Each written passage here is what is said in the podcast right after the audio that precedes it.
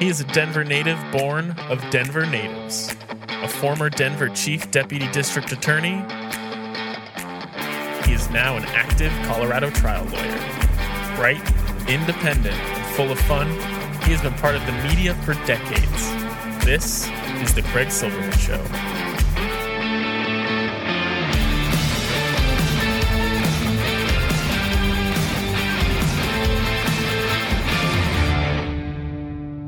What a world, what a life, what a day. Saturday, April twenty-second, twenty twenty-three. We have a great show. Episode one forty-five involves the return of Michael Johnston, would-be mayor of Denver. I think he's got a great chance. Former state senator, great guest, episode one thirty-four. He's back. Episode one forty-five, different questions.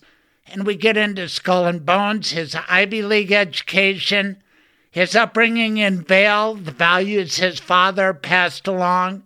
He's very impressive, Mike Johnston.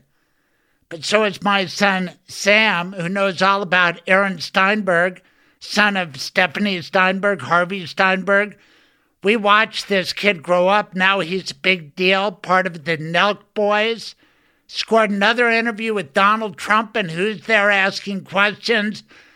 It's this Denver guy, Aaron Steinberg. They call him Steiny, and you will hear my son Sam and Harvey and Stephanie's son Aaron, and it's amazing. We also have the always amazing troubadour Dave Gunders with his song Every Space, perfect in every way for a show like this today.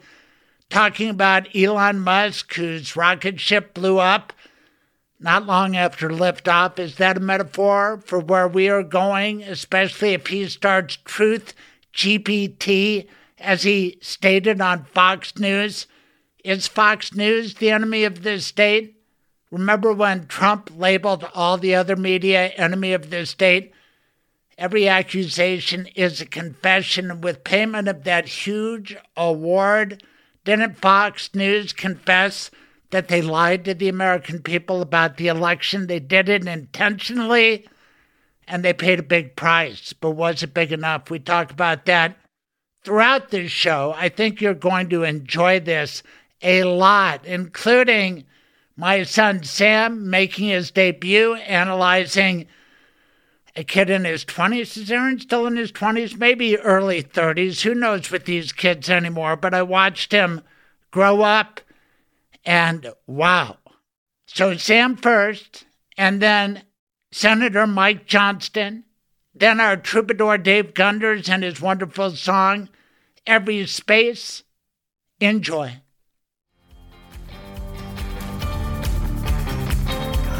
It's hot in here. Did that toaster catch on fire? It wasn't that. You choked on that bite of burnt bagel. Why is everything all red? The heat is unbearable. Where am I? Excuse me, Your Dishonor. May I step in on behalf of my client? Mister Silverman, proceed. Tell me one redeeming good thing your client did. He was a faithful listener to my radio show. Not good enough. He had decency and compassion for his family. He did end-of-life planning with Michael Bailey. The Michael Bailey? That is kind to your loved ones. That is smart and way too decent for this place. Your client can go. And what about me, Your Despicableness? Why should I? Michael Bailey is my lawyer, too. Go on, then. Get out of here. Now, part of that was serious, and part of that was fictional. But you will die someday, and if you don't make a legal plan, the government will make one for you. Call my lawyer, Michael Bailey. His rates are reasonable, and he can meet with you and your spouse wherever you want and on weekends and evenings. seven two zero, three nine four, six eight eight seven or online at m b law l l c dot com. Now back to the Craig Silverman Show.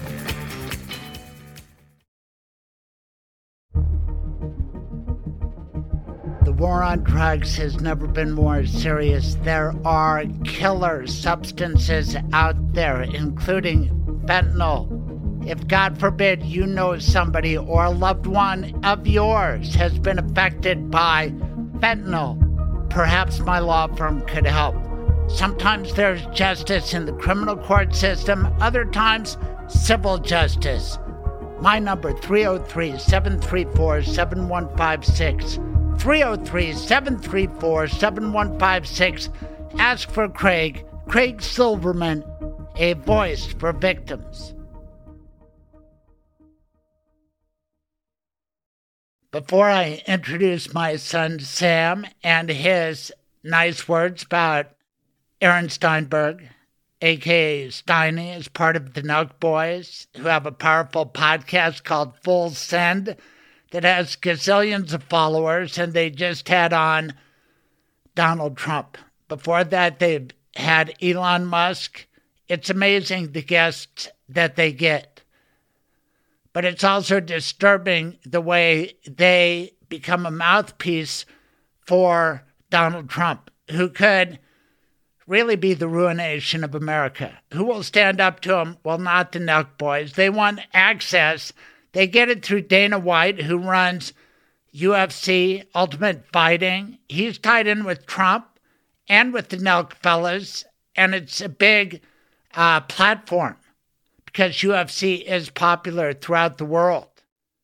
Donald Trump has a following throughout the world, and Donald Trump is dependent on selling the big lie, the lie that he lost, not because he got less votes, but because he got cheated, which just strikes at the heart of democracy, and it just cost Fox News a lot of money. But Donald Trump is dependent on that, and he's going to keep repeating that bullshit any chance he gets on Tucker Carlson's show or with the Nelk fellas. And Aaron Steinberg sat there, and did he confront Donald Trump? He's there with a guy named Kyle. Kyle is one of the originators of Nelk, as you'll hear from Sam. And Kyle goes all in for Trump, saying, hey, sir, you're the guy we need.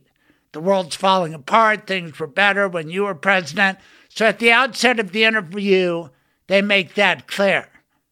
And along the way, here comes Steiny to suggest that the whole system is rigged and we're a third world country. And he throws that kind of sympathetic leading question to our forty-fifth president. And of course, Trump runs from it. Listen to this. We don't have freedom of the press. Mm-hmm. I mean, you're the press, because, you know, the press used to be like a piece of paper. You're the press now. You and other people and other things, whether it's internet or not. I didn't know that. That's terrible. Do you think that we're becoming like a, a third world country where we're going after like former leaders, like a banana republic? Oh, absolutely. Well, that's what they do in third world countries. They go after former leaders so they can't come back.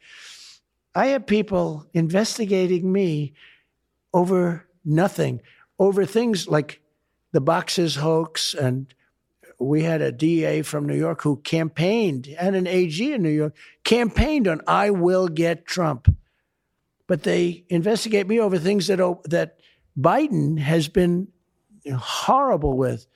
He's broken every law, every regulation in the book, every single regulation in the book. Nobody talks about that, because it's called election interference. Everyone sees it now, though. They see it. And then again, Donald Trump slips in an opportunity to talk about the big lie. And Steiny throws him another softball, referencing what I think is despicable, the fact that Donald Trump is siding with the worst offenders on January sixth, and he recorded a song with them, the J six Choir, that he plays at his rallies, a distortion of the Star Spangled Banner, but it's Trump's distortion, so they all love it. And there he is with people in jail, and he's saying January sixth was righteous because he got cheated in the election. And here, the Full Send podcast gives him that opportunity, and the softball is thrown by Colorado's own Aaron Steinberg, a k a. Steiny. At first, Donald Trump, who's nearing eighty, doesn't understand what Spotify is, but Aaron Steinberg realizes there's a little bit of an old man communication problem and prompts him further with a softball question that Trump uses to reinforce the big lie. You've done a great job, fellas. You were talking about Rocket Man. And you, it's true. Right Thank across the hall, right across the hall. You have the most powerful people in the nation. You have the most powerful governors, senators. You have everybody waiting for me to speak. And here I am sitting with you, not saying to hurry up because you're the Nelk Boys, right? That's pretty that. good. Thank you. You're the best. We, you talked about Rocket Man, how you love that song. People don't know this, but you have a Spotify song, don't you? What? A song on Spotify, right? Oh, you Spotify. You hit yeah. the Billboard charts. You hit the top of the charts. Oh, so we did a, uh, that's right. I had The Apprentice. It went to number one. I did great in real estate. I did great in politics. But the one thing I hadn't done, you know, I always wanted to be Elvis Presley. I hadn't hit number one on the charts. No, we did a uh, thing. It was actually very beautiful. A, a version of a very important song uh, that you probably heard. And it was done by the J six prisoners who have been treated horribly. When you see the way Antifa got treated and so many others that did such destruction and caused death, and uh, these people were treated horribly, and they asked, would I do a voiceover? I did basically a voiceover of the song. And it went to number one on Billboard, on uh, iTunes. These are names I never even heard of uh, three weeks ago. But iTunes, number one, Billboard, number one. Billboard's like a big deal because that's sort of like oh, yeah. you would tell me. But it, as you know, it went to number, it's Donald J. Trump and the J six choir. That's amazing. Wow. That's January sixth. And it shows you where the country is. But this song stayed there. And then interestingly, it was taken down by a group because they wanted to try and kill it because they hated that it was number one. And they said, we accidentally made a mistake in taking it down and we'll be putting it up. And they put it up a couple of days and it went back to number one again. You know, they tried to kill it by creating a little separation. Um, no, it was a great honor to do it with them. And it was a great honor to see it hit number one. I didn't expect that. Are you going to be coming out with any follow-up songs? Or? Well, we'll do something. We have a lot of things planned, but we're going to have an exciting campaign. We have rallies planned all over the country, and they're going to be massive rallies. I don't know, you guys We'd love maybe. to come. We'd love to we'll, come. We'll have you at the rallies. What a ride it's been for Aaron Steinberg, fresh out of Colorado. He, I think he went to C U. They're great Colorado roots for this family, and he's got a huge following on Instagram. People know he's from Colorado. They know a little about his background. You get a chance to learn more, and I'll reach out to see if he or maybe a member of his family will come on. He gets recognized. This is millions of followers. This is bigger than anybody really in Colorado broadcasting that I'm aware of. Aaron Steinberg, sitting down, the Colorado kid with Donald Trump, Elon Musk. God knows who's next. He stood up to Andrew Tate, and I've known him since he was a little kid. I've known Sam Silverman since he was a little kid, and I love him to death. He's twenty years old. I caught him between classes on a Friday afternoon. I asked him to tell me about Steiny and the Nelk Boys, and he did, while he was rushing out to meet with a professor. Enjoy. What's up? Talk to me. About? Aaron Steinberg. Well, Aaron Steinberg is very nice when I ran into him.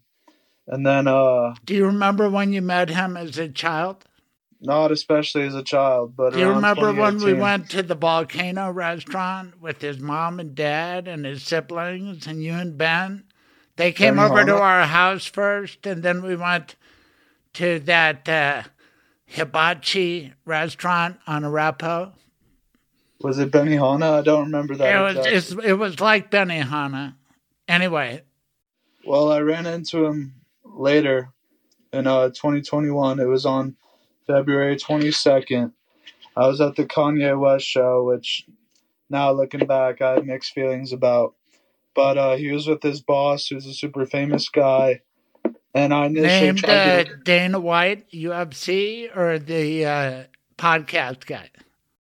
Neither. Steve Will Do It, who was uh, kind of just a YouTuber that made silly content. But I initially tried to appeal to him, and he was going to walk straight past me, probably like he does to most of his fans, until I said, hey, Aaron, it's Silverman.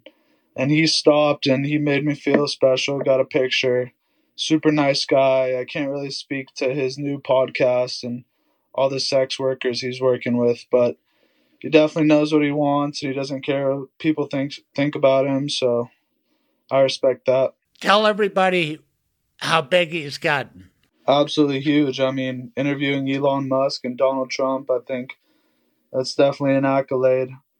And uh, I think he adds a certain bit of intellectual wit to the podcast, which they're severely lacking. He's pretty much only competent host, makes the podcast actually enjoyable. And although he's not perfect, I enjoy him. And if I were in his position, I probably wouldn't be able to put up with all the racial epithets he gets called. Like what? Like his old boss, who had a big falling out with him, calls him the rat. And it's just so obvious he wants to say another thing, but he's the rat, apparently, and I, I don't like all the vermin stereotypes that are thrown against him. Because do you think it has to do with him being Jewish? one hundred percent. one hundred thousand. And does he acknowledge it and react to it? I think he probably downplays it more than uh, is respectable. But if I were in his position, it'd be it'd be tough to reconcile wanting success and also not talking back to your bosses. But I think everybody in a position of power within Nelk and Happy Dad has called him that on camera without any type of remorse. And initially he didn't do the, the Trump interview, but they just did round two. So I'd like to know what went through his mind. Well, that one guy who was part of the first interview uh, was represented by Kyle to be uh, a non-participant so that they could post it. So maybe that allowed the opening. Tell everybody what Nelk is. Nelk. It's it's the it's the first letters of four guys' names. Kyle is the last guy for the K. It's four dudes who got a podcast together, but I'm wondering how Aaron Steinberg came to be a big part of it. So I've been watching Nelk for a few years, and I might have to fact check you on that name origin, but they've definitely blown up beyond measure. Obviously, their partnership with Dana White helps, but Aaron initially got on Nelk through, it's going to make me sound like a big fanboy, but he was running poker games out of Denver, and then he ran into this sports commentator guy, social media commentator named Bob Menery, who has this whole host of issues, but he became Bob's assistant and was just basically helping fuel this Adderall-filled lifestyle of Bob and going all around town, getting him what he needs at ungodly hours. And through Bob, they met Nelk. Bob was initially the co-host of the Full Send podcast, but like I said, he had a whole host of issues that kind of got him ousted from there. And then Nelk kind of picked up Aaron as an asset after that. Gosh, you do know a lot about it. Now, here's what I got off of the internet, that the group was originally founded in twenty ten and consisted of high school friends Nick, Elliot, Lucas, and Kyle, making up the acronym Nelk. Does I mean, that sound true? I mean, it may not be true. ChatGPT spits out wrong answers all the time, but one guy you know about, because it's not a big deal. People can look it up. But I don't know much about Andrew Tate. Really didn't think about him until he got arrested in Romania, and now he's been held without bond because he allegedly mistreated all sorts of women. Andrew Tate, how long have you been aware of this guy? And Steiny took him on. That showed big balls right there. Well, it was kind of hard not to be aware of Andrew Tate earlier this year. Just, uh, I don't know, you could chalk it up to his Ponzi scheme of a, of a marketing organization or just his sheer polarization. But I'd say every kid my age knew about Andrew Tate about January.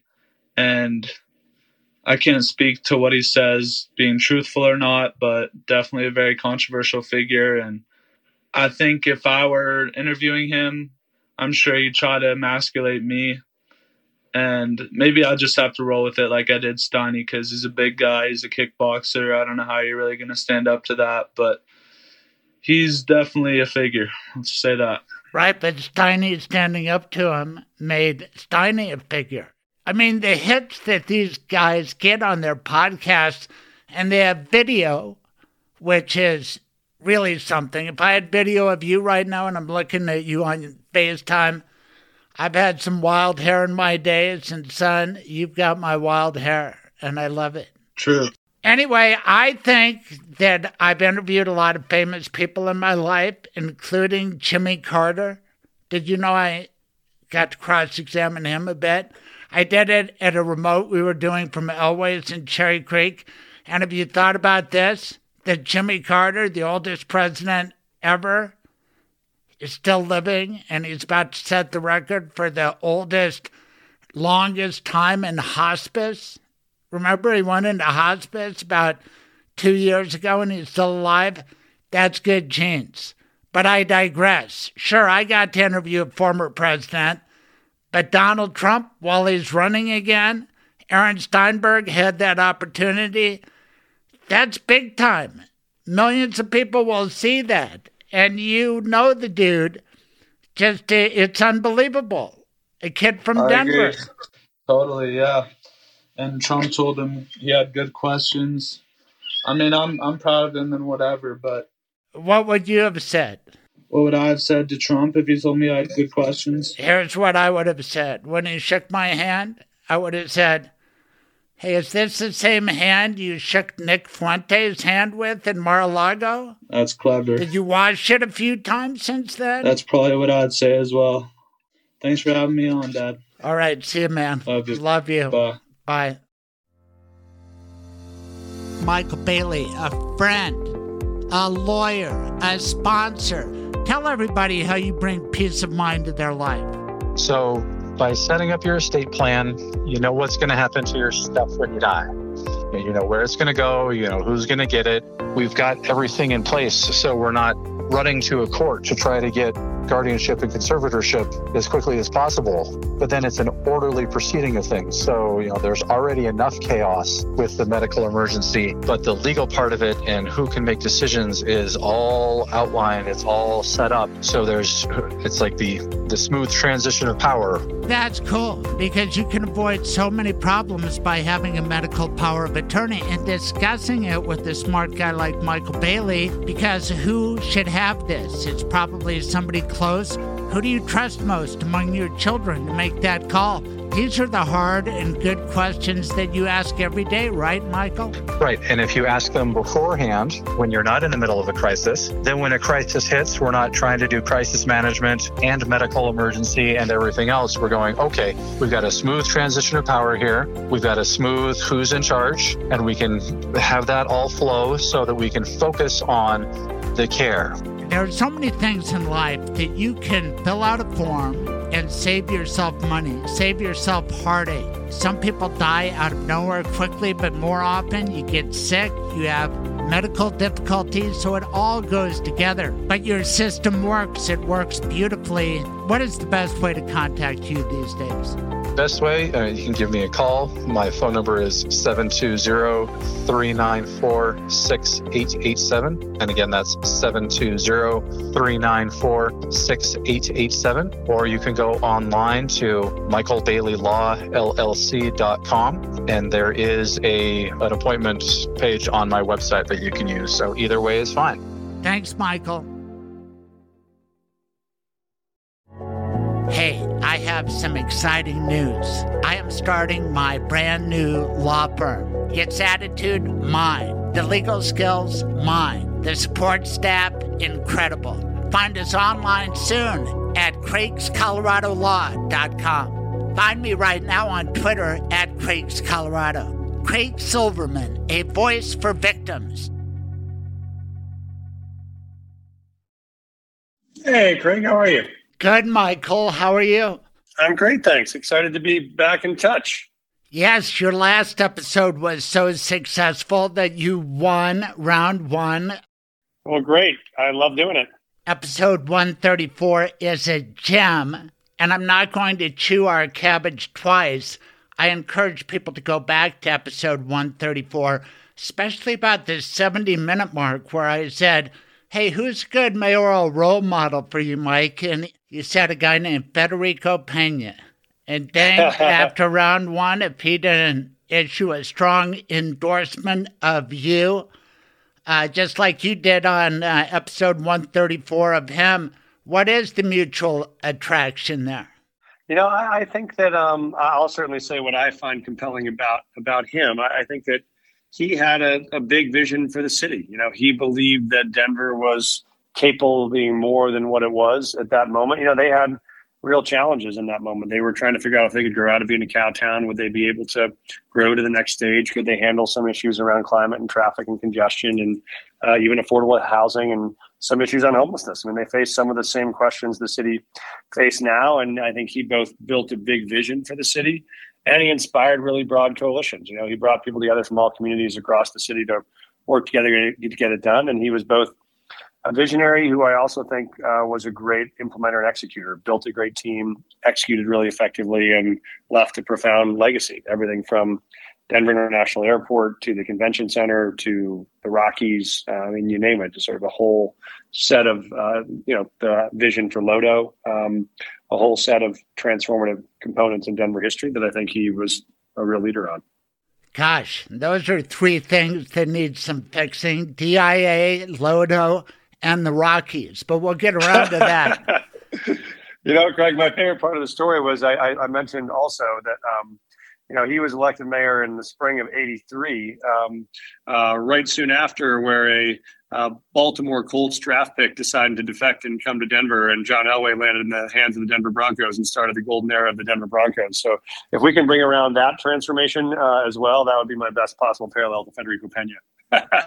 I remember all that because I lived through it. Federico Peña beat my old boss, Dale Tooley, to become mayor. It was a big upset, young, progressive uh, attorney, but you can't remember that. You, you're not even fifty yet, are you? And uh, and so how do you know all this history about Federico Peña? Well, I know the history from Federico because I talk to people all across the city and I say, tell me who you think about inspiring mayors in the past who did this in the right way, and I'll, they'll all tell stories about him. Uh, I do remember my dad waking me up in the middle of the night uh, when Uh, we picked up John Elway, and so I think I was about seven. But it was, um, but it was that was that is a moment I certainly remember from the early eighties, but probably not many more. Well, let's talk again about your parents. We did on uh, the prior episode. Are your parents still alive? Are they part of this campaign? Uh, my uh, dad passed away about uh, six years ago, but my mom is is still alive, um, and she's uh, eighty-five, getting up there, but she is still happy and vibrant, and so she she is around when she can, but not knocking quite as many doors as um she might have when I first ran for the state senate, you know, twelve years ago. I re-listened to every word you told me, and you talked about your dad bringing you down to Denver for what Springsteen concerts, but also to volunteer at a shelter. You also made reference to the fact your dad, who was mayor of Vail for a while, lost his job because he wanted to bring a convention complex. I just wanted you to expand on all of that, because when I listened to the prior episode, I didn't follow up, and I bet it was interesting to making you uh, the man that you are. Yeah, I think the most compelling thing about my dad was just he had a real heart for service, and that manifested in all sorts of ways. But yeah, the big one was one of my first memories of Denver was coming down to Denver to work at the soup kitchen and, you know, cutting up vegetables and serving uh, people food who were homeless around the city. And like that was a core part of who he, he was. He was a very strong Catholic. And so a big part of his faith was a real belief in the works side of, of religion. And so for us, it was always about what works you could do to help uh, make an impact. And he did that, I think, in his own community. You know, for, he, for him, he was always the person who, you know, back in the eighties, you still had hitchhikers. My dad would pick up every hitchhiker we ever drove by and drive them wherever they needed to go and have great conversations along the way. Um, and so I just felt like he was someone who walked through the world with his arms open uh, and trying to see how he could help whoever he thought needed it. Uh, I never saw that as someone to be afraid of, but someone to be welcoming to. And so I think that was probably the most powerful thing that he shaped about me. Um, uh, and I think he tried to keep that all throughout his life. And so uh, that was those are the things I remember the most. And those are my earliest memories of Denver. You know, the Rockies are relevant because this year I've lost all enthusiasm because the owner said we're striving for mediocrity. The reason I think you are leading in this mayoral race, and we'll get to the polls, and clearly you and Kelly Brough, a great guest on my show, uh, you guys are the top two. But I think both of you sell Denver on what I want to hear.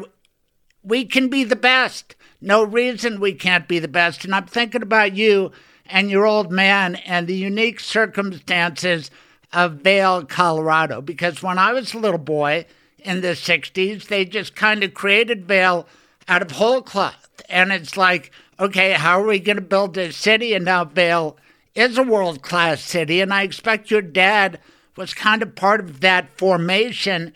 Do you think that informs your view of how to create a community, a city? Yeah, they were real pioneers, you know, who wanted to will a community into existence and wanted to be able to, you had a sense that you knew everybody in town, and it was a small town. If there was a problem, then people came together and tried to solve it. You know, it wasn't, nothing was unfixable. It was just a matter of sitting down with the right people and taking it on. And you had a sense that you were, you were owners of that uh, community. I think I may have told you that story about my dad, and whenever we'd walk through town, if there was trash on the ground, he'd always stop and pick it up. And I would say, well, Dad, that's, that's not our trash. And he would say, when it's your home, it's always your trash, right? Like the mm-hmm. sense that uh, you are always connected to this, and you and you look after everybody and everyone and everything. Um, and I think that did that did shape me um, into believing that. Yeah, and those were the people that built the first, um, you know, grocery store, and the first library, and the first, um, you know, town hall, and the first trash company. And um, they were they were pioneers who had to figure it out. And I think that was something that. Uh, that stuck with me as a no no problem is too big and no task is too small for everybody to pitch in. And where did your dad come from originally? He's from Oklahoma. So my dad uh, was born and raised in Oklahoma, and um, actually moved out to, he had, he had his own struggles. He was an alcoholic uh, for a lot of his early years, and he and his first wife um, had a marriage that I think collapsed in part due to that. And so he he left and came to Colorado to try to start over um, and try to try to build something new. And um, and uh, first moved to Crested Butte and ran ran a movie theater there that got shut down for health violations. So he wasn't always the best businessman, but he certainly had fun along the way. And then uh, ran a bar for a while uh, when he first moved to Vail. What years were those? That would have been mid mid fifties, late fifties. Then he came to Vail soon after it opened, and uh, opened a bar called the New Gnu, uh, which was in the basement of the Clock Tower building. And that was his first venture. And then met my mom, and she decided he ought to do something slightly more honorable uh, with his life. And so they left the bartending business. He went into construction for a while. And then um, they uh, eventually decided to open this bed and breakfast, right, about a year after I was born. The Christiania. We did talk about that. We talked about your education, not that much, and on the stump, and I've watched all the debates that I can. You don't emphasize that you are Ivy League, uh, pre-graduate school, graduate school. Well, you tell the story. Where did you go to college? Uh, yeah, I mean, I was, I was um, felt very fortunate to have a great education. I got to go to college at Yale, and um, Uh, and part of a scholarship from the Climax A MAX mine, where some of my family worked up in uh, Climax uh, in the in previous years. But I felt like for my parents, their focus was always not where you got your education, but what you did with it, you know, what you took that education to mean and how you applied it. Um, I'm, I'm a fourth generation teacher. So my mom was a teacher, my grandma was a teacher, my grandfather was a school principal. And so that was in our blood for a long time. And their belief was your obligation is to get the best education you can, and then to make a difference with it, to actually go try to make sure you can make the world a better place. Here's the thing, Mike. I'd be bragging about it, right? I'd have the degrees front and center on my wall. It's just the way I was raised. Ivy League is impressive. And it sounds to me like you didn't have any connections. There's no legacy admission involved. But you had to have exceptional scores. I don't know what you did. How did you get in these great schools? Well, I tell my kids now, I think it was a lot easier back then than it is now. I don't think so. I probably, I probably it's always been hard to get into Harvard and Yale. Um, don't be so modest. What, you have perfect scores on your S A T? I mean, I, I worked. I worked super hard. I did everything. You know, I think I was. I tried to be well-rounded. Yeah, I, I came. You know, I, I love sports. I played uh, soccer, and I was a hockey player, and I was a ski racer, and I uh, did theater, and I was interested and involved in a lot of community service. And I, I tried to uh, learn as much as I could and be as well-rounded uh, as as I could. Uh, And yeah, I had a, I had parents who really made sure that it was a focus for me to work uh, as hard as I can. And they, they'd make me come home after school and uh, practice vocabulary words sometimes instead of going out to the park. And so they were, uh, my friends always made fun of me, but it did, it did mean that I had, I worked as hard as I could. Um, but yeah, and I was the first, I think, I think I was the first kid in the in Eagle County to ever get the chance to go to Yale. So that was a, that felt like a compelling uh, opportunity that I felt very lucky to have. And yeah, my dad had gone to University of Oklahoma. My mom went to a little uh, college in upstate New York called Potsdam College on a French Horn scholarship. And so they were people that really cared about education and pushed me, pushed me to do the best that I could. A French Horn scholarship. That kind of threw me. But again, your scores had to be exceptional because I doubt they had an affirmative action program for a white kid from Eagle. You must have just really stood out because I played basketball, baseball, and golf, and they weren't throwing, you know, admissions my way, and I wanted to go. And I thought I did pretty well. C U Law was great. I'm not complaining. And uh, Colorado College, I mean, you'd have to admit, that's right up there with Harvard. But uh, bottom line is your education has come up a little bit, Mike, because uh, it came out that you were part of Skull and Bones. And I don't know what to make of it. I did a little research, and it seems to me that some people kind of put a conspiracy theory on it. I don't get it. You tell me, what's it all about? Yeah, nothing so dramatic at all. It's just a uh, it's a social club. It's um, when I was there, it's open to all genders, all races, all backgrounds. It's a a lot of colleges have this. It's kind of like a one year fraternity or sorority, except for their co-ed, and uh, and a lot of folks at Yale do it uh, in different versions. But it's essentially a debating club. People come together and discuss issues, and that's um, part of your senior year. But I have a bunch of other extracurriculars, and I haven't gotten into questions about the one-man show I did of T S Eliot's The Wasteland, which got got terrible reviews, or my uh, performance uh, in um, in uh, uh, King Lear, which I also did. I, I actually spent a lot of my probably the most meaningful thing I did in college was I spent most of it working in um, uh, public housing projects outside of my dorm called Church Street South, where I spent most of my time mentoring uh, middle school and high school age boys. And that was actually, I think, what pushed me down the path towards teaching. Was I both loved the education I got, but really wanted to try to find a way to uh, give back. And I was doing after school support for these mostly kids and young men, but felt like, gosh, I'm going to make a bigger impact on their life. I really want to be able to change the experience they're having from eight a.m. to three p.m. every day, because I'm just trying to put Band-Aids on it uh, after school. And so that was what compelled me to want to become a school teacher, following, of course, my mom and grandmother's footsteps. And that was, and I wanted to go to a place where there were real inequalities in the country. And I could, and I would always studied a lot about the South. Um, and about the history of the civil rights movement. And Doctor King had been a hero of mine since I was a kid. I used to memorize King's speeches and give them on the fireplace when I was little. My mom loves to tell that story. Um, I believe you. I mean, I, you buck in the deep, hard's core, and I don't think the two are mutually exclusive. I just think, once again, if I was part of an uh, uh, Skull and Bones, and what there are many presidents who have been part of it, many powerful people, I think that there's an effort there at the Ivy League school. Once again, I've never been there, to kind of select future leaders, some maybe sports-oriented. Maybe you were picked out because you were going to be a great educator or mayor of Denver. Who knows?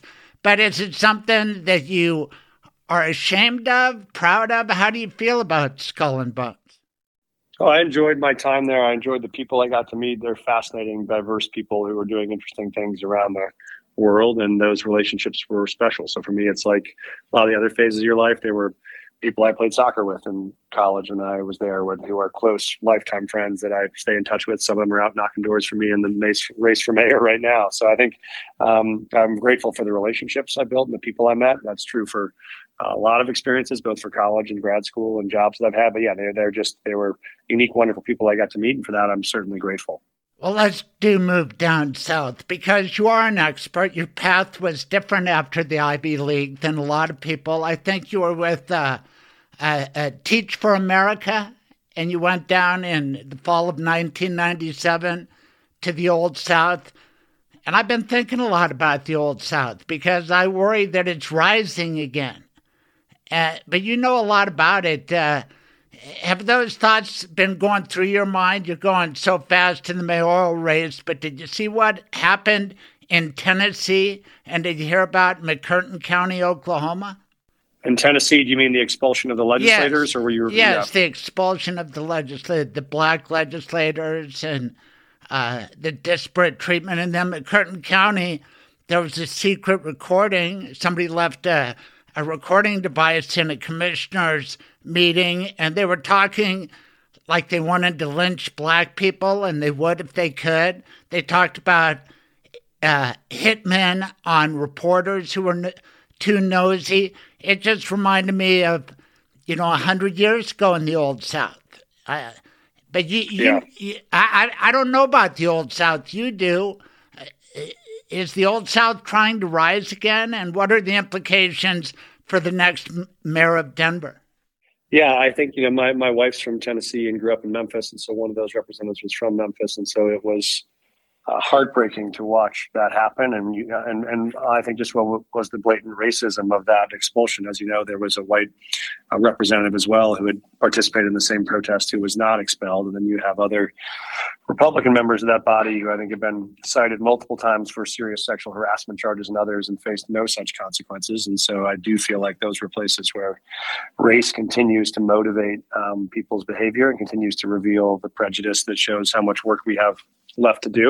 Um, I, I obviously loved my time in the South, and I met some amazing students and teachers who were fighting hard to give kids access to opportunity despite the obstacles. Um, and you see the legacy uh, of racism that is still there. But I, I think you can see that legacy right here in Colorado, too. I remember when I used to come home from Mississippi and people would say, oh, gosh, what's it like to teach in a state that is so backwards or so racist or has such deep inequalities? And I remember I looked it up at that point, and when you looked at states that had the biggest college completion achievement gap, that is, if you take a group of six-year-olds in a given state and say how many of those kids go on to finish high school and go to college and graduate, the state with the largest racial achievement gap in college completion in the country was not at that time Mississippi, not Alabama, not Tennessee. It was actually the state of Colorado. Um, and so that's when I thought, gosh, yeah, there's work to do in other states, but there is a lot of work to do right here at home. Uh, and that was why I decided to come back home to Colorado and start my career as a school principal and really focused on how we were going to help close some of those gaps. For my kids, it particularly was around uh, immigrants and a lot of students that were Latino and were trying to get access to college and, and couldn't, um, either because of the school system or because at that point they were not able to go to college if they were undocumented. And so for me, I loved my time in Mississippi, and it, there's a lot of work to do there, but it also reminded me there's a lot of work to do right here at home. And that was why I came back home and got to work trying to do that.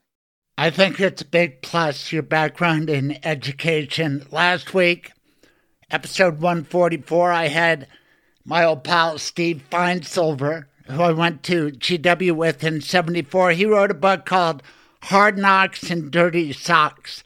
And he has the same concerns about the way minority kids get treated, but he's specifically about Denver public schools. The week before that, I had Morgan Carroll on. She's delightful, a friend of the show. And I asked her, what do you think between Kelly and Mike? And she said, Mike Johnston, she trusts you. I don't know if you heard that. I wrote about it in my Colorado Sun column. That's quite a vote of confidence from Morgan Carroll. How did you feel about that? No, I was honored by it. I was really honored by it, very excited by it. I got the chance to serve with Morgan, um, and she just has tremendous courage. She has tremendous vision, and she never backs down. You know, she is, I think she's always been a fighter for, for working families across the state and for people that don't feel like they have someone to always fight for them. Um, and so I was in, and she's just been a great progressive champion on all sorts of issues for decades in this city and this state. And so I was incredibly honored to have her support. Um, and yeah, that was, that was, her, you made my day with that interview. Well, it looks like the people who you worked with in the legislature really like and respect you. I would say among the most impressive endorsements, uh, Terrence Carroll and Peter Groff. Uh, how did you secure that? And what's your relationship with those two? Uh, you know, I've known them for a long, long time. They were, you know, when I first, uh, when we first bought our home in Denver, Terrence was my state representative and Peter was my Senate president. And so um, I, I got to, they were my, they were my elected officials. But uh, when I first uh, ran for office, I ran to replace uh, Senator Groff. And so um, I always say I was the new and less improved Peter Groff when I met people. But um, You know, I, I knew of their leadership on all sorts of issues around civil rights and around equity and around access and around education. And um, had gotten a chance to partner with them some when I was working for Obama in two thousand seven and two thousand eight, uh, and then have over the years since then. And so um, we've been and remained friends, and was uh, really honored to have their support. Obviously, Terrence was the first ever Black Speaker of the House in Colorado. Peter was the first ever Black Senate President in Colorado, both trailblazers in their own right, and really committed, thoughtful public servants. And so um, I was really excited to get their support. This endorsement game is fascinating, especially when you have the runoff system we do. And we already talked about you getting the endorsement of Mayor Peña. What about uh, John Hickenlooper or Michael Bennett? Do you think they're at play? Um, is there somebody whose endorsement could make all the difference? You brought up John Elway. I don't know if that would make a difference. um, I, I don't imagine that either, you know, of our U S senators will get involved. I think historically they haven't, probably, in mayor's races, and I understand that. And so I think, um, you know, I, I think there are a number of other uh, endorsements we hope we have coming uh, that will be key, you know, supporters around the city that are elected leaders and um, community leaders. And so we'll we'll keep rolling that out. We've had a lot of great support from Uh, labor as well. We got the endorsement of the city and county employees today from A S M E, which is a great uh, result for us. We got the uh, electrical workers, we got the sheet metal workers, we got the grocery store employees, U F C W. And so that's all been very, uh, very exciting. Um, and so, um, and then we have the key support of a number of our most respected Latino leaders on the West Side, folks like Senator Sandoval, Paula Sandoval, and uh, Polly Baca, and Nita and Rudy Gonzalez, and um, just great community leaders who have been, Kendra Sandoval, who've been around for uh, for decades doing incredible high impact work in the city. So we feel really excited about the coalition that we're building, but we know it always only matters if we can get out and knock enough doors and get enough voters turned out. But I think we'll have the coalition of people that will be able to help us do that. Well, I saw where you've been to all seventy-eight neighborhoods and you have broken bread there. I'd be hard pressed to name all seventy-eight, and I won't make you do it, although given your Ivy League background, you probably could. Uh, what have you learned through uh, walking around? Were there parts of Denver where you said, wow, I haven't been here before, or this is really transformed, or there's a great opportunity here?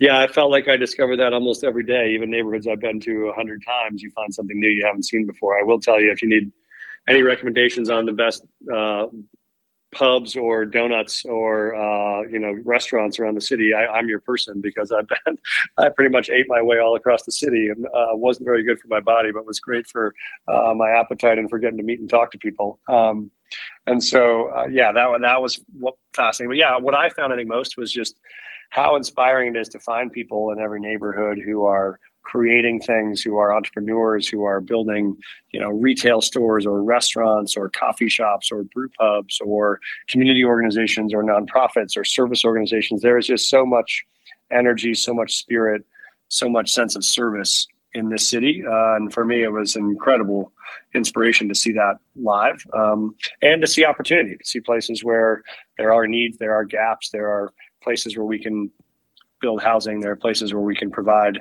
uh, better supports for folks that are unhoused. There are places where we have common sense strategies to address crime, but also that there are ways to support these entrepreneurs in building what they're trying to build for their neighborhood. So uh, it was a really fantastic and inspiring experience for me. Everybody's fighting for space, right? Even with podcasts, hey, give this a listen. I hope people will listen here, but the real estate in Denver, we were landlocked for a long time, then D I A came along. But right now, you have your plans for your tiny houses. I encourage people to go back to episode one thirty-four. But my question comes down to this. How are we fixed for space in Denver? Do we have the space that we need to do the things that the future demands? I do think that we do. We just have to use that space more efficiently. You know, we know that um, we can add more housing. We can add more housing that's affordable. Um, I'm focused on building twenty-five thousand more units of what would be permanently affordable housing. And it's really focused on working families, people that are making sixty, seventy, eighty, ninety thousand dollars a year, but still struggling to pay the rent here in Denver. And that would mean you never have to spend more than thirty percent of your income uh, to your rent. So if you're in one of these units and you make forty thousand dollars a year as a first-year teacher, you don't have to pay more than one thousand dollars a month in rent. Um, and you don't have to worry that your rent's going to go up because it stays permanently affordable. Yeah, uh, Mike, I, I'm not so much interested in affordability, and I know it factors in, but I'm thinking about specific neighborhoods like Cherry Creek, which to me has gotten where there isn't any space. And now I looked, what's going to happen at Belcaro? Is that going to get too crowded? Uh, that's yeah. what I worry about. Sure. No, there's a lot of places, neighborhoods that have seen a lot of development and a lot of building, and that means they may not need to see a lot more of it uh, in the near future. Um, but I think there are a lot of neighborhoods that haven't yet, that haven't added a lot of development, and that have open space, have old industrial that's underused or commercial that's underutilized or parking lots or vacant spaces where you could add housing and you can add some density in housing. Even if you look at where I live in Central Park right now, if you go up Central Park Boulevard, they're probably three, four thousand units uh, going in all up along that street alone because it's right next to the light rail. And that's a great opportunity for people to be able to, uh, you know, live right next to the light rail. Don't need a car necessarily. You can jump on the light rail and go to work. And so there are places we can add density along Central Park Boulevard, along Colfax, along light rail. And we should do that to help provide more units that are affordable. So I, I do think we have places to do it. And each neighborhood is different. You got to figure out what that looks like in each neighborhood. Not all neighborhoods will have that or need it, but we got to look strategically at how we can do that across the city. I've gotten to know you and Kelly a little bit. You are different in a lot of ways, but in other ways, you're kind of similar. How well do you know Kelly Brough? What's your relationship been like through the years? Yeah, we've worked together a lot over the years. I mean, I've known her for, gosh, probably fifteen years or twenty years and um, worked in different capacities, some when I was in the state Senate on efforts, some since I was the C E O at Gary Ventures on different projects. Um, I was on the board of trustees at Metro State where she worked for a little while. So uh, we've been working together in different capacities for a long time. And uh, I think she's a talented and good, good human being. Were you friends? Did you guys socialize ever? Uh, yeah, we're friends. We we definitely have, you know, been to uh, events together and um, on boards together and projects together. So we have, I certainly would consider us friends. To the point that you know her daughters and she knows your son and daughter? I don't know her kids as well because our kids are at such different ages. And so her kids were uh, were grown and mine were younger. And so we they are not quite at the co-playing age. Um, but I, I, um, I do know, I think I met them once. I don't know that she's met my kids. So is this going to be a friendly competition? Has, have any low blows been thrown at you? Uh, no, I think it's going to be a campaign about issues. I think there'll be um, differences we have on how we want to solve problems or differences we have on stands we've taken in the past on different issues. But I think this will be an issue. This will be a campaign about issues. Um, uh, certainly no personal animosity that I have uh, for her at all. I think she's a uh, good person. And I think that we probably have different approaches to how to solve some of the problems we're facing um, and different records on some of those issues. But that's all just a matter of comparing facts and records. It's not a matter of any uh, personal animosity. One thing you're both getting ripped for is having billionaire friends.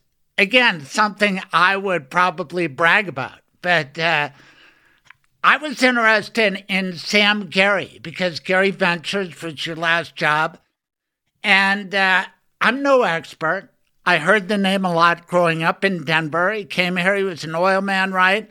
Started the Peton Foundation. You're the man who took over Gary Ventures. Did you know him? And what's his organization all about?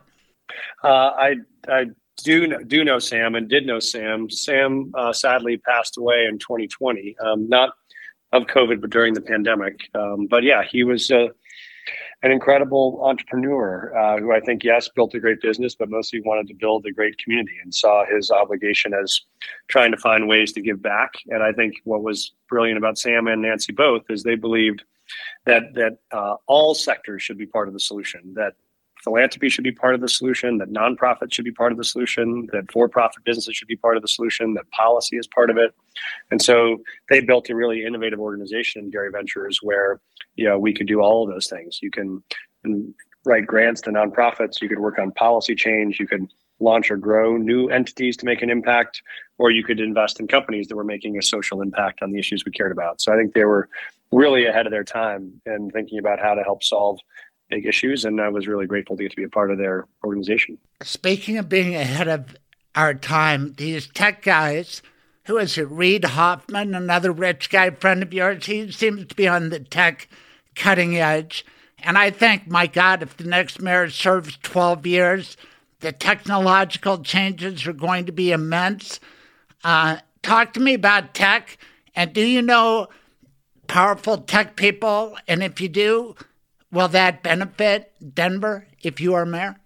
Um, I do think that you know, technology is already transforming everything that we do, and it's going to continue to transform more of what we do. Everything from how we manage traffic patterns to how we manage climate impact to uh, how we think about supporting uh, folks who are homeless and uh, crime prevention. I mean, those are all can be transformed by technology. Um, and I think we have an amazing and growing tech community right here in Denver, and really proud to count a lot of those entrepreneurs as supporters of ours. And so I think we want to make Denver a destination city to grow and launch and start technology businesses as well as we do other businesses. But we'd love to have Denver surpass a Boston and an Austin as the, the best tech city in the country, because we think the more of that innovation that happens here, uh, the more of those ideas we can use to not just help grow jobs here, but actually help find solutions for some of the city's hardest problems. So I'm very excited to uh, to help grow that sector here in Denver.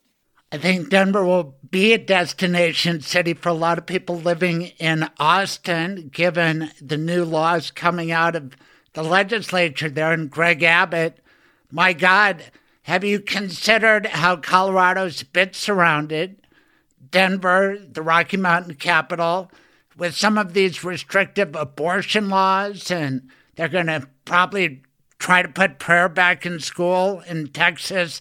God knows what will be attempted next and adopted in Wyoming, in Utah.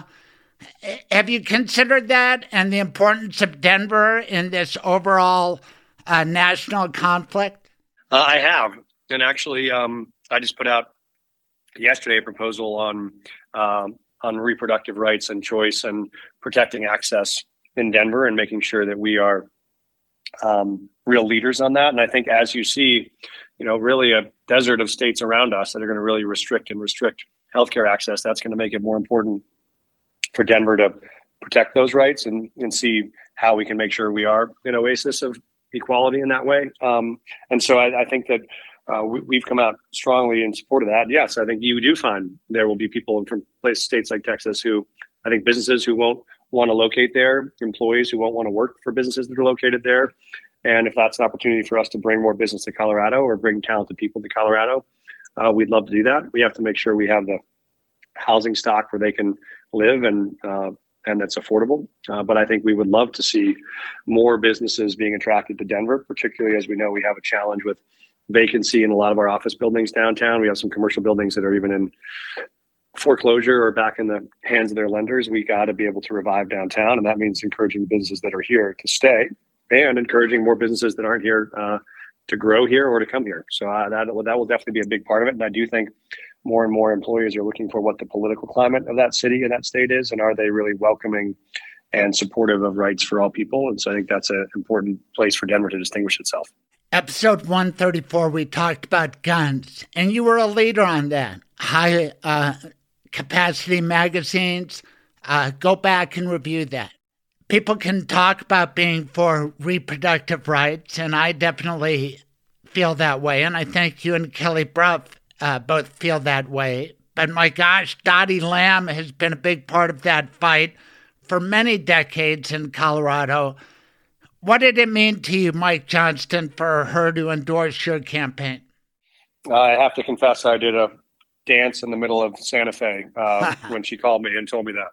I was walking out of an event and um, was so excited. Yeah, as you said, she's been such a trailblazer on so many things in this state for so long, but for sure on uh, reproductive rights, for sure on access for women to the workforce, for sure on family and medical leave. Um, and uh, I just think she's been a, a luminary and a leader for decades. And she was a mentor to me when I first uh, gr- was growing up and started my career in Colorado. And so, uh, you know, I was incredibly humbled to have her support, and so excited to have uh, her involved in uh, our rollout around uh, reproductive health uh, yeah. policy. Yes. And she and her husband, they are politically independent, but progressive on a lot of things. It's always been my theory that in Denver, the most liberal candidate usually wins. especially a head-to-head race. Are you the most liberal in this race? Uh, oh, I think I'm. Pro- yeah, I think I'm probably the more progressive of the two candidates in, in this race, um, in terms of my track record and my uh, career service and the work that I've done, from a teacher and school principal to state senator to nonprofit and foundation leader, to the focus of work I've done along those years. I think my work on immigration reform and on climate activism and on gun safety and on minimum wage and family leave and on uh, certainly universal preschool and home ownership. And uh, I think those are all probably a, a strong set of uh, of accomplishments that I think are meaningful to, to progressive voters in the city. So we hope we're going to try to earn their support. Do you agree with my diagnosis of Denver politics? Um, I don't know. I'd have to look back and study all the mayor's races to think that through. Um, so you, I always defer to you as a pretty wise student of, of politics. So I don't have any evidence to prove you wrong, uh, but I, I haven't done the deep study that you probably have. Well, you could look at D A races too. That's more my focus. Speaking of which, yep. What about Mitch Morrissey? Is he going to endorse? Have you sought his endorsement? Didn't your wife work for him for a lot of years? Uh, I don't know if he's going to uh, endorse. I've um, I've reached out to him as I've reached out to um, uh, many of our elected leaders and former elected leaders around the around the city, and so um, uh, I reached out to him. We haven't we haven't talked yet, so I'm not sure what he will do or plan to do in this race. We talked about Denver being a destination city, but part of that requires great airport. We just saw an auditor's report that told us what we already knew. God, did somebody mess that up? What are you going to do about that as mayor? And is that, you know, a past problem, somebody else's deal, or will heads roll under a Johnston administration? No, it is absolutely my problem when we, you know, that's the upside and the downside of being the mayor is you in, inherit every great thing or every problematic thing in the city when you take over. And so uh, we have to make sure it gets done on time and on budget and doesn't require more uh, extensions, either of costs or of timeline. And so I think that is critically important. I do think the mayor's done a great job turning that into a real economic driver for the city. And so we got to capitalize on that. I'd say the one I'm more worried about, Craig, honestly, is the is the construction of the sixteenth Street Mall, where I think we're trying hard to help uh, try to help downtown recover and get back after a pandemic. And right now you still have the, you know, the sixteenth Street Mall is really the spine of the downtown corridor, and it's under construction. It means businesses are closing there. And so we got to work hard. Actually, I would make that my top priority on construction projects to make sure we get that done ahead of schedule. And um, because I think every day that that's under construction, we're losing business and losing traffic downtown. So both important, but I feel like we got to have a laser focus on the sixteenth Street Mall. I know you're focused on the shooting tragedies, multiple at East High School. Um, your reaction to that, and would Mayor Johnston make a difference? Yeah, I think there are a number of things we can do at East. One is we need a closer partnership between the city and the school board um, to be able to make sure we're working shoulder to shoulder on things. I think we can help on things like mental health support in schools to make sure students have access to that that they need, at the partnership with Denver Health. I think we can do that uh, with things like supporting after school and summer school programming for kids that need it. Um, and uh, we know we can do more intervention. When we know kids are at risk, we got to be able to get them the wraparound services they need to make sure they prevent themselves from either hurting themselves or hurting others. And so I think there is a lot we can do there and do better. Um, and I also think sometimes it's okay to disagree and to say we have different approaches to things. And I think if the school board is doing things that I don't agree with, I'll talk to them directly about that, or I'll go to the public directly about it, because I think we have an obligation to get people high quality services. And I think, for instance, when the school leaders and teachers and principals and students all said we want school resource officers back in our building, that school should have the right to do that. Um, so I came out and publicly said that, and I was glad to see the board uh, reverse their position on that and allow East High School and other schools to have school resource officers back. We know that doesn't make the entire difference all on its own, but when you've had a school year with three shootings uh, in or around one high school, I think parents and kids are right to be worried and to want some additional safety. It's not nearly as serious or consequential, but could you have the same tough talk with the owners of the Colorado Rockies? Because I, I, I really worry they're squandering a huge community asset, and Uh, the diminishment of enthusiasm really hurts downtown Denver. Uh, so I'm serious about it. I mean, we need new ownership to energize the Rockies, and I would think that uh, Mayor of Denver could talk to those Weld County boys and say, hey, I got some billionaire buddies right here in Denver. They'll pay you a pretty penny. Can you make that work? Because to me, that would be a great selling point to elect you mayor. I had someone ask me yesterday if I had a plan to deal with Russell Wilson too. And so uh, I think there are certain things that are a little bit beyond my control, but I mean, you're right, Craig. Obviously the Rockies are a huge cultural and financial asset for the city. And so the better they do, the better we all do. So we do have a joint interest in that. We also have a, you know, it's a, it's a, it's a great moment to have both the Avs and the Nuggets in the playoffs. And you can see the benefits we're reaping from that. Uh, we'd love to get the Broncos and the Rockies back to that same spot. And I said yesterday, I will, I will, uh, I will lay down in traffic before I let the Broncos leave the city of Denver. Nice. So we're going to do everything we need to to make sure the Broncos don't go anywhere. What street are you going to lay down on? I think I'd probably just lay myself at the fifty-yard line and make them have to tear the stadium down around me. Oh, okay. That, uh, that was the proposal. Oh. I was thinking Broadway and Colfax. That would be... Uh, that could be it, too. Oh. Anyway, let's hope it never comes to that. I'm glad yeah, you're I think committed. We'll, I think we'll find a good solution. Well, tell us about uh, the rest of the campaign. When is voting day? When do ballots go out? Yeah, the election is June sixth. Um, and so we think ballots should probably drop in mid-May, probably around the fifteenth of May. So right when everyone's looking to school year to get out and summer to come, you can't um, get too much Uh, summer madness too early. You got to make sure and get your ballots, get them turned in uh, right away. And I think that uh, we're hopeful we'll have high turnout and want to make sure everybody gets engaged. So yes, please and vote, encourage your neighbors, post on social media. We would love to have your support. What about debates? Anymore? There will be a there will be a handful of debates. It'll be televised. I think at least two or three. Um, those will be in May. I think also. Um, uh, I think we have invitations to more than forty. Uh, candidate forums, debates, town hall type events, neighborhood to neighborhood. So uh, I think they will have the craziest schedule of all time in terms of those kind of forums, but there will be three or four that will be televised. Wow. It's the finishing race. I did see Kelly Brough. Wellington Webb endorsed her this week. How did you feel about that?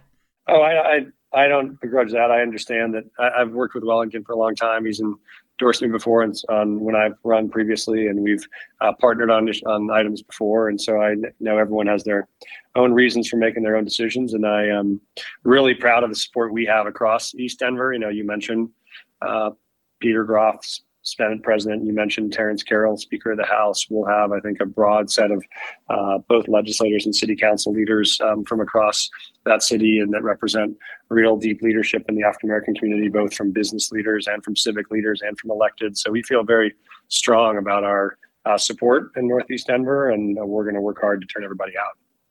Oh, boy, what a contest it is. You guys are so formidable. I know you're ready for this stretch run. So is Kelly. Really appreciate your time, Mike. Again, my best to Courtney and your family. Stay safe, and thanks for another great interview. You bet. Thanks so much for having me. Have a great weekend, Craig. I okay. appreciate you spending the time. Take care. Bye now. Take care. Now, during the pandemic and otherwise, a lot of people have so much affection for their pets. That must come up all the time. What's going to happen to Scruffy? What can you tell us about that, Michael Bailey? What you can do is create a pet trust in Colorado. You put money into trust, and then that money is available and earmarked to care for the dog. And it can last the lifetime of the dog or twenty-one years, whichever is shorter. And then when the time frame for the trust is up, you can dictate who gets whatever leftover money, or I have several clients who will leave it to some sort of animal shelter or animal rescue to be able to care for other animals. How cool is that? You can go to Mike Bailey's office, and he has offices all over, and you could meet at your home, whatever. I love the way you practice law. You've kept it going for a long time. Tell everybody how they can make you their lawyer. So my phone number is seven two zero, three nine four, six eight eight seven. And again, that's seven two zero, three nine four, six eight eight seven. They can call me, or they can go online to mobile estate planning dot com. And there's a link there where you can schedule an appointment with me.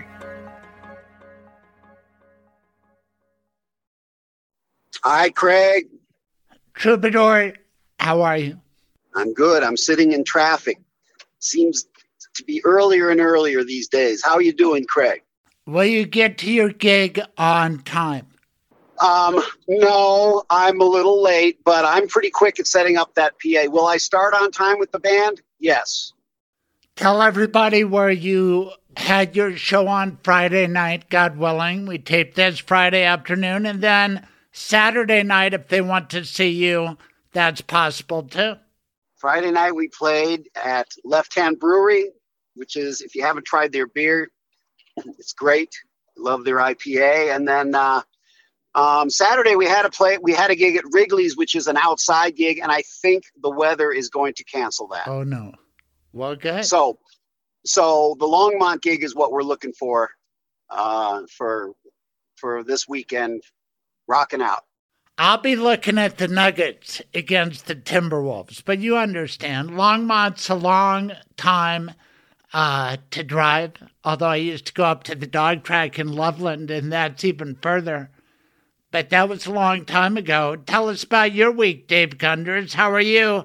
I hope you did better than that spaceship that Elon Musk launched. Did you see that? I did not see it. I heard about it. Um, yes, I've done better. I have not blown up this week. Um, all's well, Craig. I'm looking forward to maybe having a walk this week, uh, this weekend with you. I'm still without a dog, but I think after New Orleans, which is next week, um, I'm going to redouble my efforts to see if there's a pal out there waiting for me. I can't stop thinking about the singularity, artificial intelligence, and I watched Uh, Elon Musk on with Tucker Carlson. Wow, he had said something that could apply to artificial intelligence, or just his theory of the world was kind of different. He said that everybody wants to see a crash and burn. Well, he certainly entertained us with that the other day, but some say it's the the price of progress. In the long term, A I may become autonomous and take over the world, but in the short term, it's being used by politicians to control what you think, to end your independent judgment, and erase democracy on the eve of a presidential election. Elon Musk is very worried about that. He told us about his plan to stop it. What's happening is they're training the A I to lie. Yes. It's bad. To lie. To That's lie. Exactly right. And to yes. withhold information. To lie and... and Yes, and, and um, to, to, yeah, exactly, to, to either you know, comment on some things, not comment on other things, but but not to say what it, what, what the data uh, actually uh, demands that it say. Exactly. Um, so... Um, How did it get this way? I thought it's, it's, but you funded it at the beginning. What happened? Yeah, well, that would be ironic. But faith, the most ironic outcome is the most likely, it seems. Um, I'm, I'm stealing that. That's good. That's actually from a friend of mine, Jonah, came up with that one. I actually have a slight variant on that, which is the most entertaining outcome is the most likely. But that's entertaining as viewed from a third-party viewer. Right. Like, uh, so if we're like an alien T V from on show, high. Yes. Yeah. Um, like you could go see a movie about World War One, and they're being blown to bits and gassed and everything in the, in the trenches, and it's like you're eating popcorn and having a soda. You know, it's yeah. fine. Uh, not so great for the people in the movie. True. This sort of Occam's razor, the simplest explanation is most likely. Jonah's variant, uh, which is um, ir- irony, and then my variant, which is uh, uh, the, the most entertaining as seen by a third-party audience, um, which seems to be mostly true. I don't imagine you watch a lot of Tucker Carlson. I stay away from Tucker Carlson. If uh, if I do watch, it's just to hear what he's, you know, it's it's it's to get um, kind of a take on what the um, you know, irrational side of, of our news media is presenting at any given moment. Right. You know, especially I have to admit, I turned on Fox when, uh, you know, when I heard the, about the Dominion settlement, Craig. I wanted to hear if what Fox was saying about it. And, of course, they weren't saying anything about it. Right. They put yeah. on so, Howie yeah. Kurtz, who I, I've had him on uh, the radio before. He's in a tough spot, because people sell out for the money. I've been thinking a lot about that, but I've been watching Tucker Carlson because Donald Trump was on it for two straight nights. Got to keep up with what that S O B is saying. And then yeah. Elon Musk on two straight nights. And uh, you know what he's going to start, according to him? I have no idea. A competitor to Google and Microsoft and a different Chat G P T. One he says is going to be more honest, and he calls it Truth G P T. And then I kind of took my eye off the ball, I guess, and uh, they are now closed source, um, and they are obviously for profit, and they're um, closely allied with Microsoft. Uh, you know, in, in effect, Microsoft uh, has a very strong say, if not um, directly controls uh, OpenAI at this point. Um, so you really have an OpenAI and Microsoft situation, and then at Google DeepMind uh, are the two sort of heavyweights in this arena.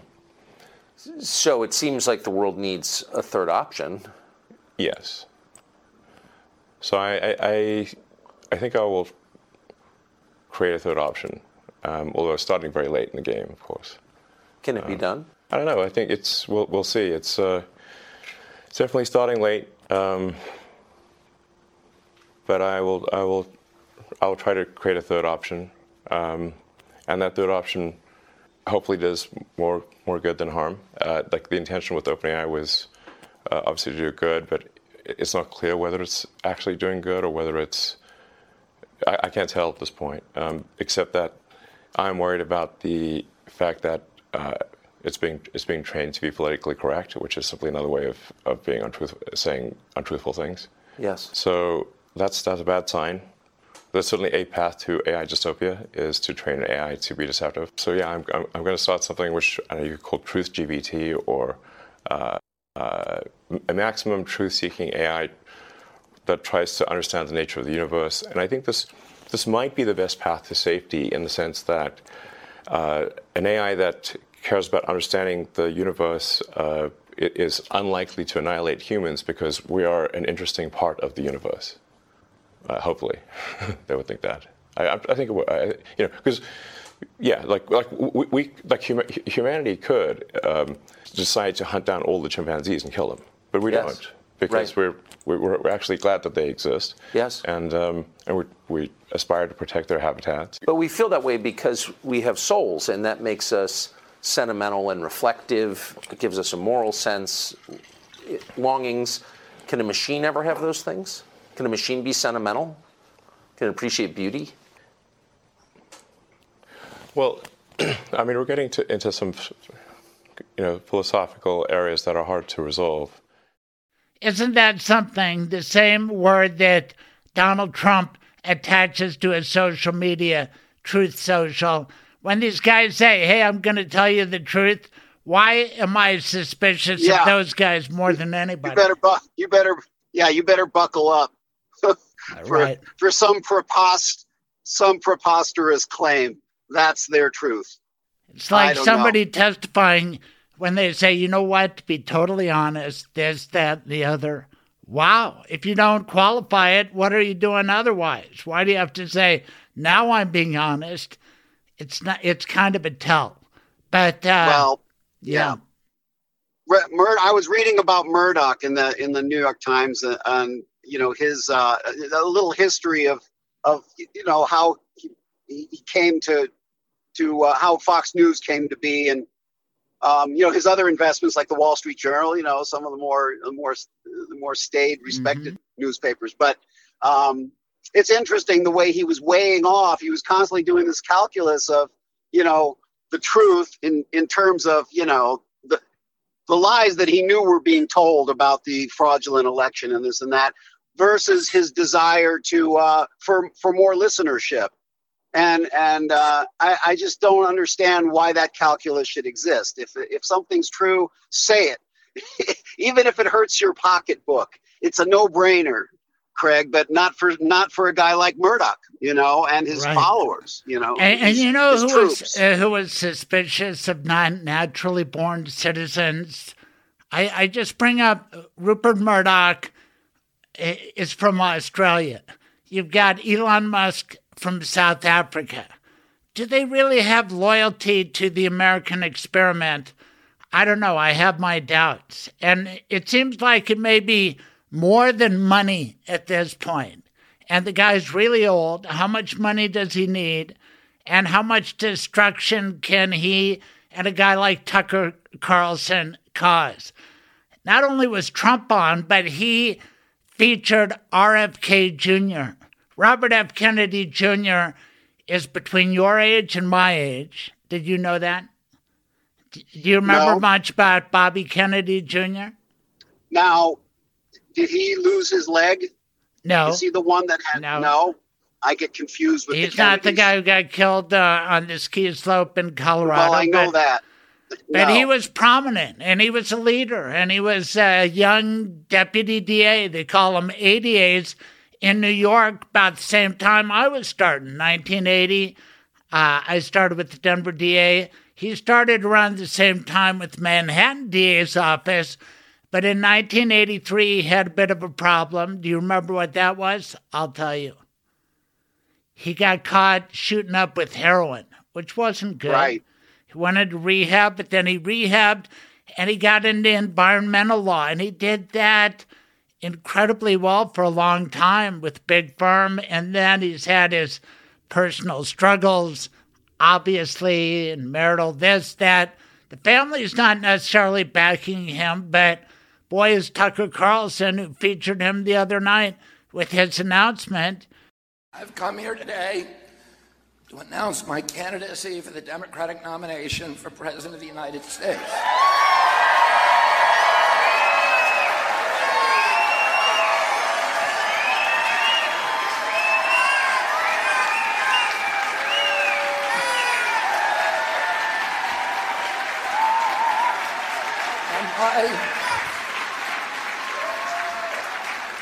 My mission over the next eighteen months of this campaign and over my throughout my presidency will be to end the corrupt merger of state and corporate power that is threatening now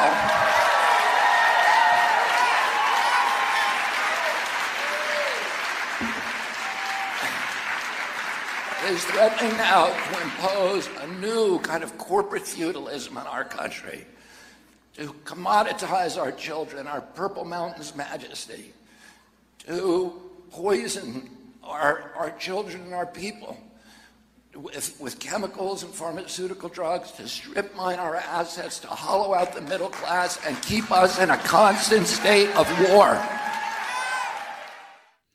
Already he's, he's in double digits.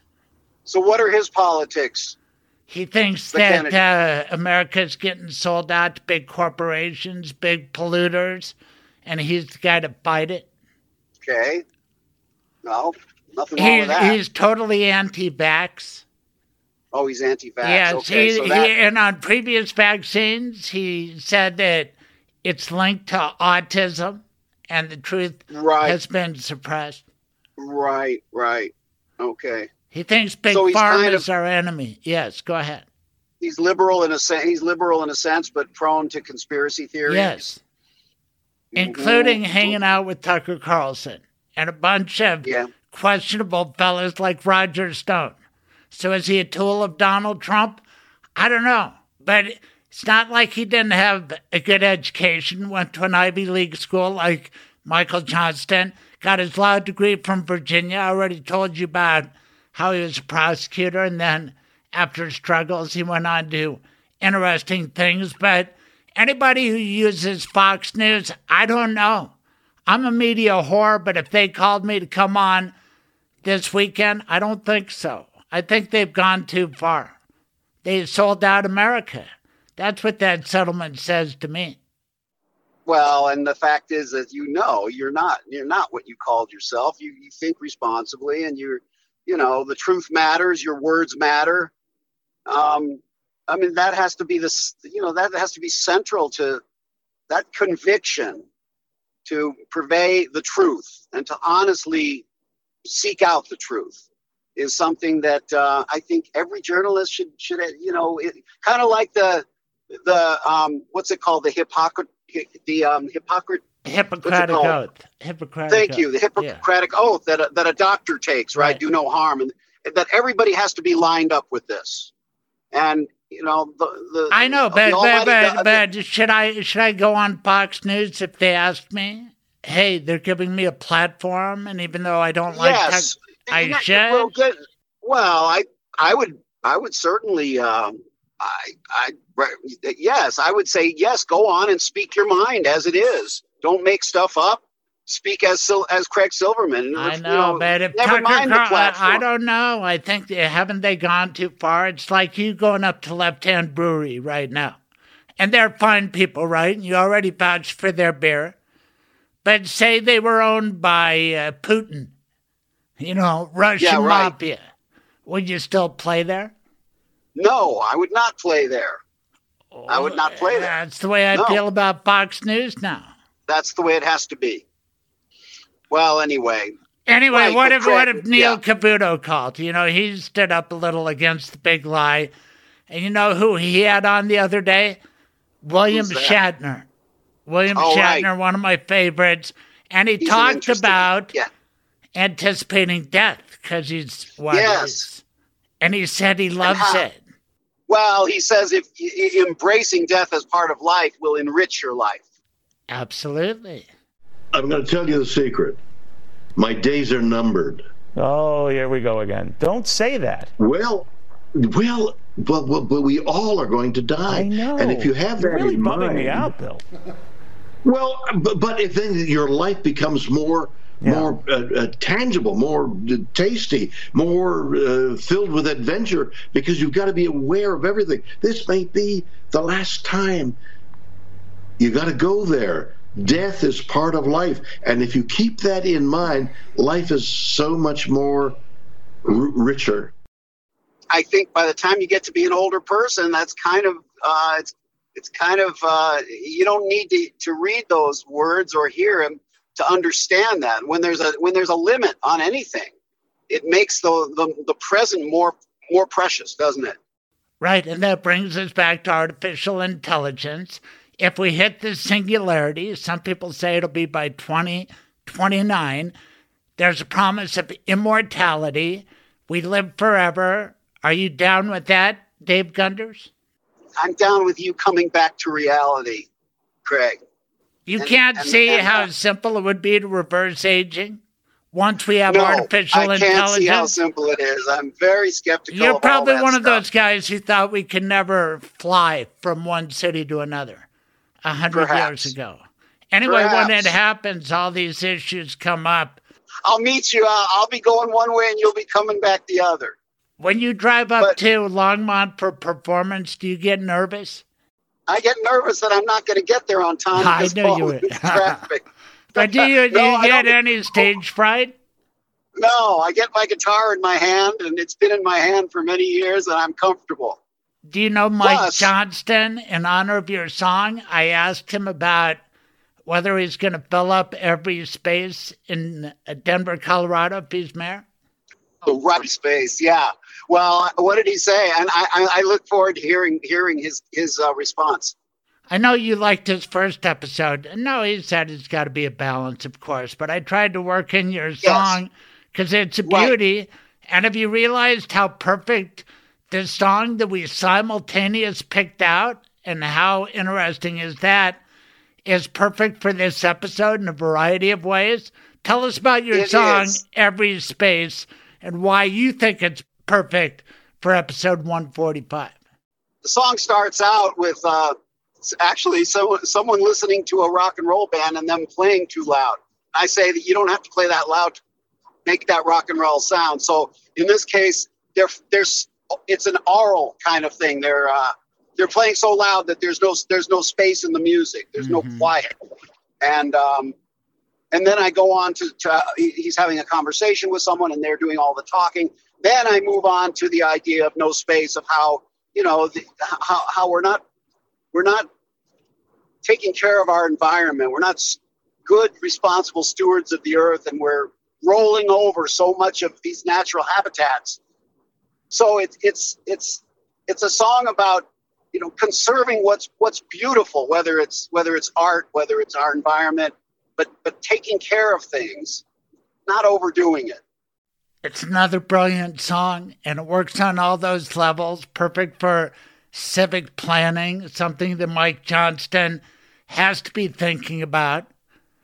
But we're talking about William Shatner, and we're talking about space. And you give me a song called Every Space on a week when we talk about Elon Musk sending up a rocket that explodes in space. Man, how do you do it? I'll tell you what. Well, I think it's. Uh, I think you're great at, at at delving into the the Dave Gunders catalog and picking the right song. So it's great that we both on our own thought this would be a good one. Let's let everybody hear it. Every Space by our troubadour Dave Gunders.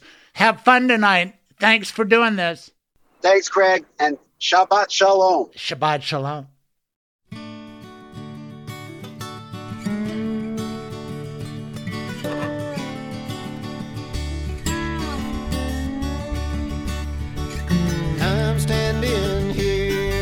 Filters in my ears. On the stage, a six-piece band got their amps turned up to ten.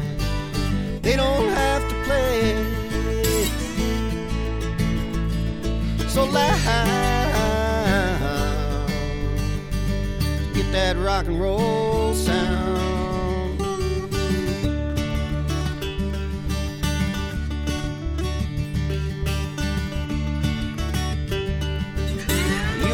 Drinking wine, but you're talking all the time, and you never pause for breath. Give my naked ears a rest. You don't have to go on and on.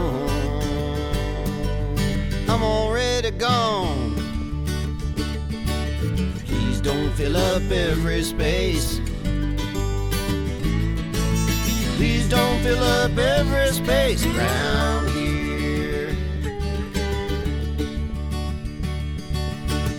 Even God on high left some room for the sky, for the clouds to form and drift, and give our spirit lift.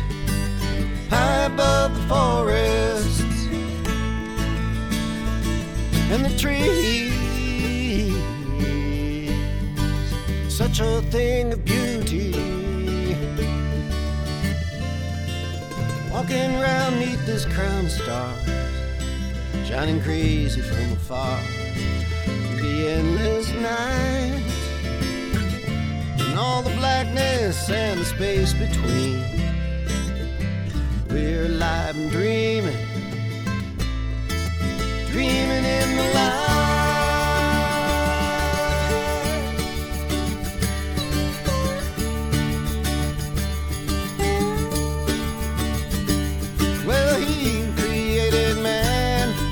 The best he can. He said, do one thing for me. It's not the apple, nor the tree, it's something else entirely. Got me worried. Gonna save Eden, you better hurry. Please don't fill up every space. Don't ruin the beauty and the grace. Please don't fill up every space. I hold you.